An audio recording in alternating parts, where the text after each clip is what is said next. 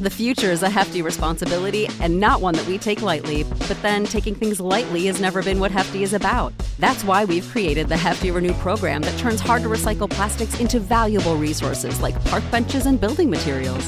To participate, simply fill up an orange Hefty Renew bag with accepted items, tie it up, and drop it in with your regular recycling. That's it, it's that easy. It's time to rethink recycling with Renew. Particular valued resources may vary by geography. More info available at heftyrenew.com. Save big on your Memorial Day barbecue, all in the Kroger app. Get half gallons of delicious Kroger milk for 129 each, then get flavorful Tyson natural boneless chicken breasts for 249 a pound, all with your card and a digital coupon.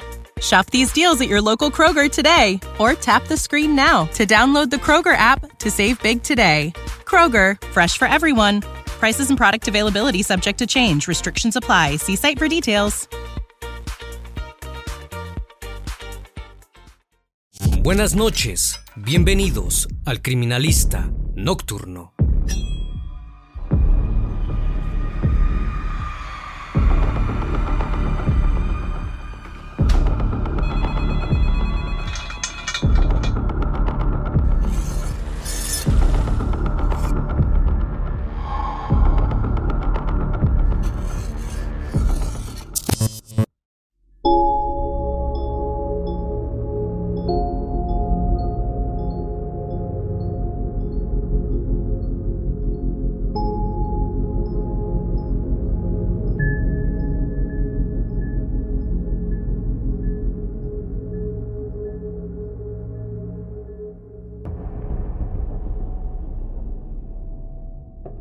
29 de febrero del año 2000, John Price, de 45 años de edad, un hombre divorciado que tenía tres hijos, acudió al Tribunal de Magistrados para solicitar una orden de alejamiento en contra de su novia Catherine Kenai, pues luego de que se negara a casarse con ella, empezó a hostigarlo, además de que ya habían tenido más de una confrontación, en la que habían terminado en múltiples discusiones verbales y físicas.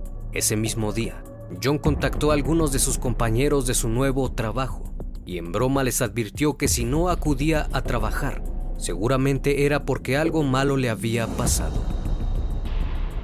Al día siguiente, John no se presentó a trabajar, lo que ocasionó una incertidumbre con respecto a él, pues no sabían si estaba bromeando o en realidad algo le había ocurrido. Luego de algunas llamadas por parte de su jefe de trabajo, al no contestarle, decidió enviar a uno de sus empleados para ver si todo estaba bien. Por otra parte, uno de los vecinos también se preocupó al ver que el vehículo de John seguía aparcado en su estacionamiento, así que se acercó y tocó su puerta en reiteradas ocasiones, pero había un silencio abismal. El vecino observó a través de una de las ventanas del dormitorio para descartar que se hubiese quedado dormido, pero no se encontraba nadie al interior, o al menos no se lograba observar movimiento, hasta que logró ver algunas manchas hemáticas cerca de la entrada, y sin dudarlo, llamó a la policía. En cuestión de minutos estaban en la propiedad. Eran aproximadamente las 8 de la mañana del día primero de marzo. Al observar la vivienda no notaron nada extraño. Sin embargo, para descartar algún problema, decidieron forzar la entrada. Al interior se encontraba lo que los mismos oficiales describieron como un escenario perturbador, sorprendente e inimaginable. No fue difícil dar con el autor material del hecho, ya que se encontraba al interior de la casa. Efectivamente, John sabía que luego de conocer a Catherine, terminaría en manos de ella si alguien no le detenía. El siguiente caso se centra en Catherine Mary Kenai, quien se convirtió en una de las asesinas más resaltables en la historia de Australia. Nació el 24 de octubre de 1955 en Tenterfield, Australia, hija de Barbara Rogan y su padre Ken Kenai. Anteriormente, Barbara estaba casada con Jack Rogan y vivían en la ciudad de Aberdeen, en Nueva Gales del Sur, donde procrearon cuatro hijos. Sin embargo, una relación extramatrimonial con Ken Knight, quien era amigo de su esposo, obligó al matrimonio a separarse. Bárbara dejó a sus cuatro hijos al cuidado de su expareja y se fue a vivir con su amante Ken a la ciudad de Moore, donde formaron una nueva familia, de la cual nació Catherine y su hermana gemela, así como dos hermanos más, En 1959, Jack Rogan falleció y dos de sus hijos se fueron a vivir con ella. El ambiente donde crecieron los menores no fue el apropiado, ya que Ken era violento y abusivo, además de que tenía serios problemas con la bebida, lo que llevaban al hombre a abusar en repetidas ocasiones de Bárbara y a golpear a sus hijos sin control. La madre de Catherine a menudo solía hablar con sus hijas de su vida íntima. Los hijos no solo eran testigos de aquellos sucesos, sino que Bárbara les contaba a detalle y de forma explícita todo lo que él le hacía, expresando también su repudio hacia los hombres. Posteriormente estas conductas fueron desarrolladas por los otros hermanos de Catherine, quienes terminaron abusando de ella en muchas ocasiones. Luego de un tiempo, después de ya no soportarlo, le contó a su madre la situación por la que estaba pasando, pero lejos de comprenderla y apoyarla, le dijo que dejara de quejarse y que aguantara lo que le había tocado. Esta serie de abusos terminó hasta que ella tenía 11 años.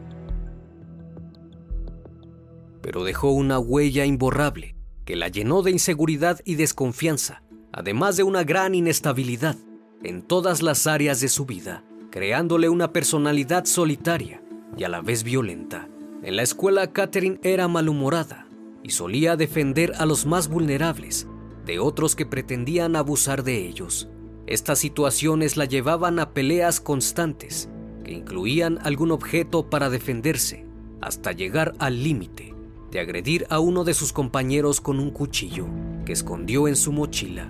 A pesar de las riñas que tenía, era una chica que tenía buen comportamiento dentro del aula. Sin embargo, era retraída y cuando cumplió 15 años, abandonó la escuela. Ella nunca aprendió a leer ni a escribir. Una vez que dejó de estudiar, consiguió su primer empleo como cortadora en una fábrica de ropa, donde duró cerca de un año. En 1971, consiguió trabajo en el matadero de Aberdeen, donde adquirió destacables habilidades que la llevaron a ascender rápidamente, pues le gustaba trabajar con cuchillos. Era tanto el gusto por su labor que llegó a mencionar que era el trabajo de sus sueños, tanto así que colgó su primer juego de cuchillos de carnicero sobre su cama y antes de dormir los miraba y eso le producía una enorme satisfacción. En 1973, las conductas agresivas de Catherine comenzaron a salir a la luz. Ese año conoció a quien sería su primer esposo, llamado David Kellett, de 22 años, quien trabajaba para una compañía de ferrocarriles y recientemente había sido despedido debido a sus problemas con la bebida. Esto lo llevó a buscar empleo en el matadero de Aberdeen, donde conoció a Kenai, quien estaba por cumplir 18 años. Pasó cerca de un año y luego de conocerse mejor, en 1974 decidieron unir sus vidas en matrimonio. La noche de bodas fue memorable, pues luego de que tuvieron intimidad en tres ocasiones esa noche, David se quedó dormido y Catherine se enfureció pues consideraba que tres veces era muy poco. Tras sentir un ataque de ira, se le fue encima a su esposo e intentó estrangularlo. Pero esto solo sería el inicio de una relación tormentosa, pues la pareja protagonizó una serie de hechos violentos que eran cada vez más constantes. La última pelea que tuvieron fue cuando Kenai se encontraba casi al final de gestación la discusión se inició luego de que David llegó más tarde de lo habitual a su casa, pero lejos de preguntarle la razón de su tardanza, esta empezó a quemar la ropa de su marido. Fue a la cocina y con un sartén le propinó un fuerte golpe en la cabeza que le fracturó el cráneo. Al ver a la mujer en un estado tan agresivo, empezó a gritar y a pedir ayuda. Uno de sus vecinos lo escuchó y llamó a la policía, quienes se llevaron a Catherine pero luego de unas horas fue dejada en libertad, ya que su esposo no quiso interponer una denuncia, debido a que pronto nacería su hija, a quien llamaron Melissa Ann. En mayo de 1976, David decide dejar a Catherine de su comportamiento. Esto le produjo una terrible frustración y depresión que terminaba desquitando con su hija. Un día, poco tiempo después de la separación, Dejó el carrito donde transportaba a su pequeña en las vías del tren, con ella adentro. Afortunadamente la bebé fue rescatada por un hombre que se encontraba buscando comida, luego de que la escuchó llorar y reportó el hecho a la policía. Mientras tanto, ya por la tarde, cuando Catherine regresó a su casa, tomó un hacha del patio trasero de uno de sus vecinos y salió a las calles, amenazando a los transeúntes que se le cruzaran por el camino, incluyendo un anciano, que la reportó con la policía y minutos después fue detenida y llevada al hospital psiquiátrico en Tamworth, en donde fue diagnosticada con depresión postparto y la dieron de alta. Unos días después salió a la calle con su bebé en brazos, además de un cuchillo de carnicero, y amenazó a una mujer para que la llevara en su automóvil a la casa de su esposo David. Al no acceder a su petición, le cortó el rostro en varias ocasiones y la víctima logró escapar a una gasolinera, donde fue auxiliada por el personal quien llamó a las autoridades, las cuales llegaron de inmediato y vieron a la mujer gritando y agitando un cuchillo en el aire, con su bebé en brazos, quien la miraba horrorizada. Después de unos minutos pusieron a salvo a su hija y fue llevada a un psiquiátrico para recibir tratamiento. La menor fue puesta al cuidado de sus abuelos maternos y le notificaron a su esposo David que Catherine se encontraba encerrada en un pabellón psiquiátrico en la institución mental de Nueva Gales del Sur y que la tenían sedada el 9 de agosto de 1976, Catherine fue puesta al cuidado de su suegra, con la condición de que se encargara de que ella tomara toda su medicación. Y un par de semanas después, Catherine y David volvieron a vivir juntos en Woodwright, en Kesland, donde David conducía camiones y Catherine aceptó un trabajo en un deshuesadero en la fábrica de carne, Dinmore en Ipswich.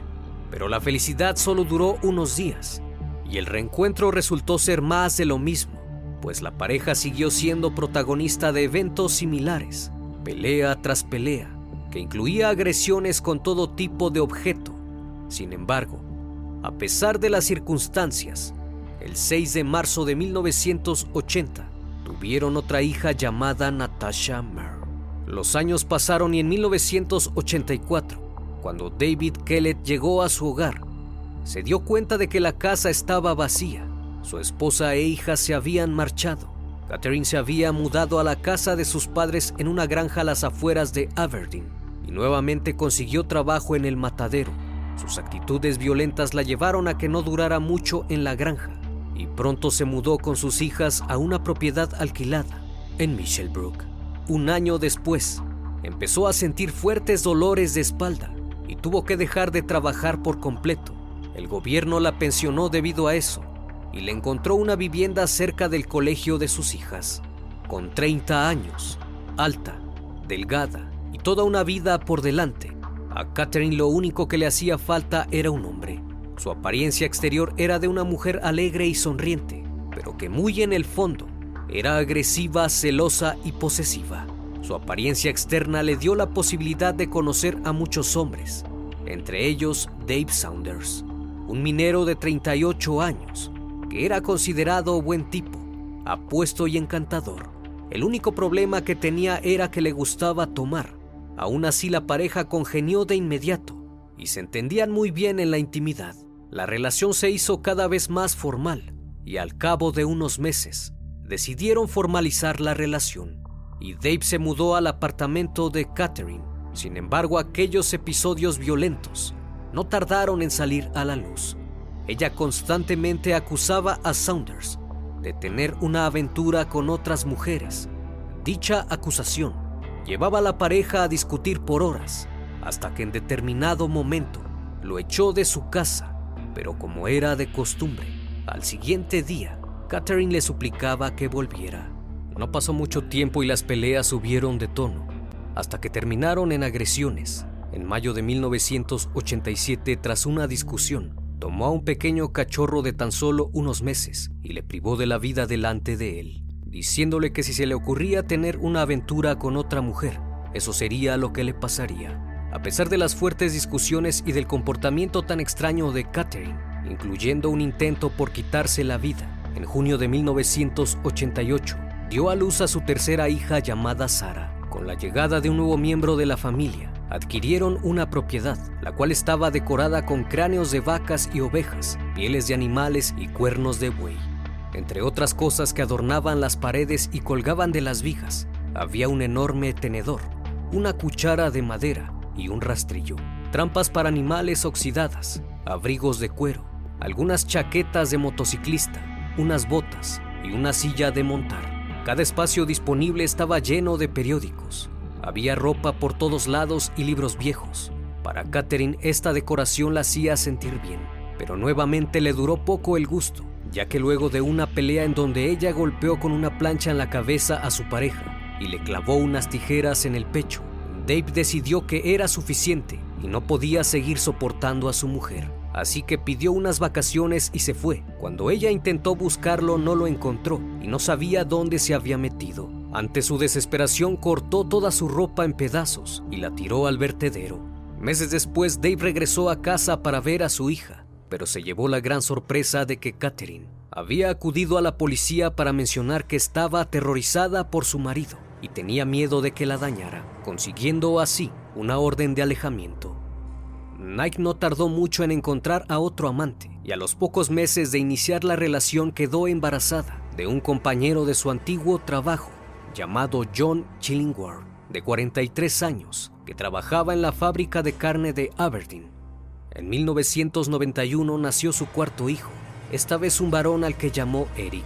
Muchos de sus vecinos estaban asombrados, pues con su actual pareja no había tenido ninguna discusión y ningún percance. Pero luego de tres años de relación, él se enteró que su mujer estaba teniendo una aventura a sus espaldas con John Priest, por lo cual decidieron terminar la relación. En un principio se mostró angustiado por la separación, ya que dejaría a su hijo, pero después de lo que se venía, se sintió la persona más afortunada del mundo. John Priest se había convertido en el amante de Catherine. Él estaba divorciado y dos de sus hijos vivían con él. Tras la relación en el año de 1995, ella se mudó a su casa. En ese entonces trabajaba en las minas locales y le iba bastante bien. La relación de ambos era muy buena, aunque Priest sabía que Catherine era de carácter muy fuerte. En 1998 ella le pide que se casen, pero él se niega rotundamente. En represalia, Knight grabó en video todos los artículos que Priest había robado de su trabajo y se lo envió a su jefe en una cinta, aunque los artículos eran botiquines médicos obsoletos que había recogido del basurero de la empresa. Ante tal hecho, fue despedido del trabajo a pesar de llevar 17 años como empleado en esa compañía. Al llegar tuvieron una fuerte discusión y Priest la echó de su casa y le dijo que no quería saber más de ella. Unos meses más tarde, retomaron la relación, solo que esta vez no le permitió que se mudara nuevamente con él, lo que generó múltiples discusiones y las peleas se hacían cada vez más frecuentes e intensas, al grado de que empezó a difamarlo con sus amigos, de que John había abusado de sus hijas, lo cual no era cierto. En febrero del año 2000, tuvieron una fuerte disputa en donde Catherine lo apuñaló, al darse cuenta que era capaz de hacer lo que fuera con tal de salirse con la suya, tomó la decisión de solicitar una orden de alejamiento. La policía entrevistó a la pareja, pero ambas historias eran muy distintas, así que dejaron el caso sin resolver. Posterior a eso, él le comunicó a sus amigos que si no se presentaba a trabajar al día siguiente, era porque Katy, como él la llamaba, le había hecho algo malo debido a los problemas que habían tenido. Cuando John regresó a casa, Catherine no estaba, pero sus hijos tampoco. Había enviado a los niños con unos amigos para que pasaran la noche con ellos, pues ella quería reconciliarse con Priest a toda costa y había preparado una noche romántica con él. Compró lencería nueva y planeó la reconciliación. A eso de las 11 de la noche, cuando Priest ya estaba dormido, Catherine llegó a la casa y se sentó a mirar la televisión por un rato. No tuvo que forzar la entrada ya que tenía las llaves del inmueble. Seguido de eso se metió a la ducha y despertó a John para tener intimidad. Luego de haber culminado el acto, se volvió a dormir, sin saber que esa noche sería la última de su vida, ya que Katy había planeado todo. Había colocado cuchillos alrededor de la casa, en puntos estratégicos. Una vez que el hombre dormía, Ella se levantó y fue por uno de ellos. Posteriormente se sentó sobre él y le hundió la hoja del cuchillo. John se despertó al sentir el dolor e intentó correr y defenderse, pero logró dominarlo y lo apuñaló más de 37 veces. Cuando la policía accedió a la casa, se pudieron percatar de salpicaduras de sangre en las paredes y todo el piso. Un gran charco hemático yacía sobre todo el corredor. La escena era impactante. Había ocurrido una pelea brutal cuando uno de los agentes que estaba al interior se percató de lo que parecía ser una cortina. Levantó su mano para quitarla y notó que era piel humana. Una vez que John estaba sin funciones vitales, Knight procedió a quitarle toda la piel, incluida la cara, las orejas y el cuero cabelludo. Toda la piel fue removida en su totalidad, quedando un macabro traje, el cual colgó en unos ganchos a modo de cortina. La cabeza despellejada fue cortada y cocinada en una olla grande, junto con verduras. Posteriormente cortó los glúteos en rebanadas y las puso sobre la bandeja del horno a modo de bistec.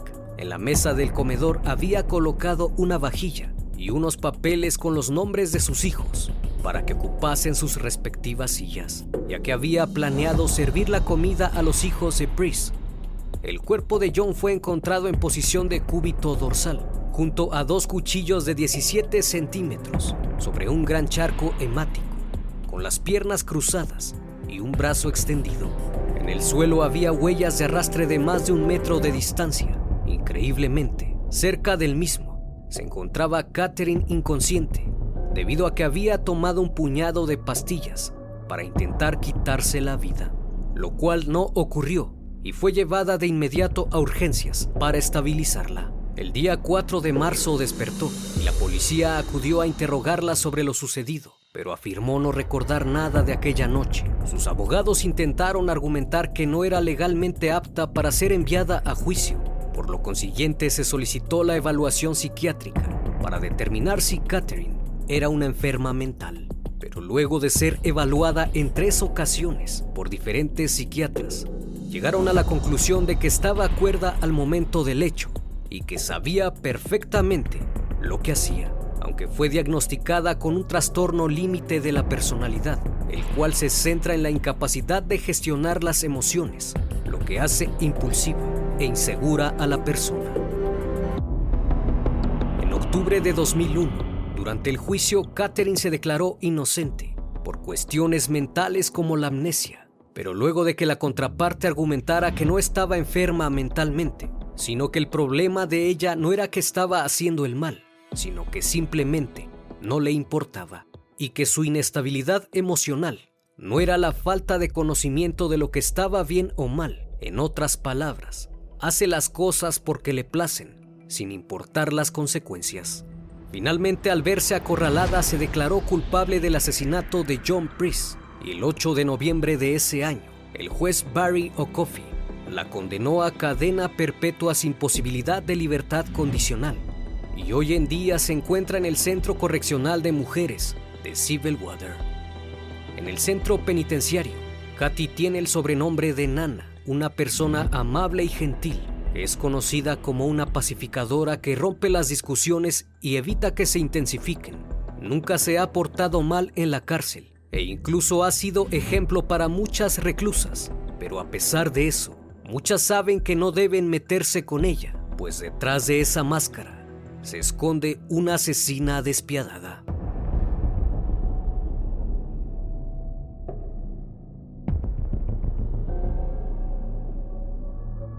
Como siempre, estimado público, fue un placer estar con ustedes esta noche. Espero que sigan pasando un excelente día y estén de lo mejor. Esto es El Criminalista Nocturno. Hasta la próxima emisión.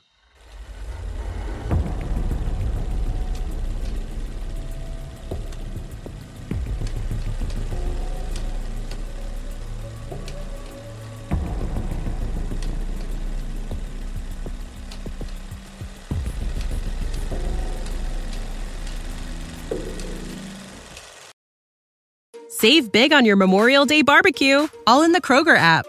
Get half gallons of delicious Kroger milk for 129 each, then get flavorful Tyson natural boneless chicken breasts for 249 a pound, all with your card and a digital coupon. Shop these deals at your local Kroger today or tap the screen now to download the Kroger app to save big today. Kroger, fresh for everyone. Prices and product availability subject to change. Restrictions apply. See site for details.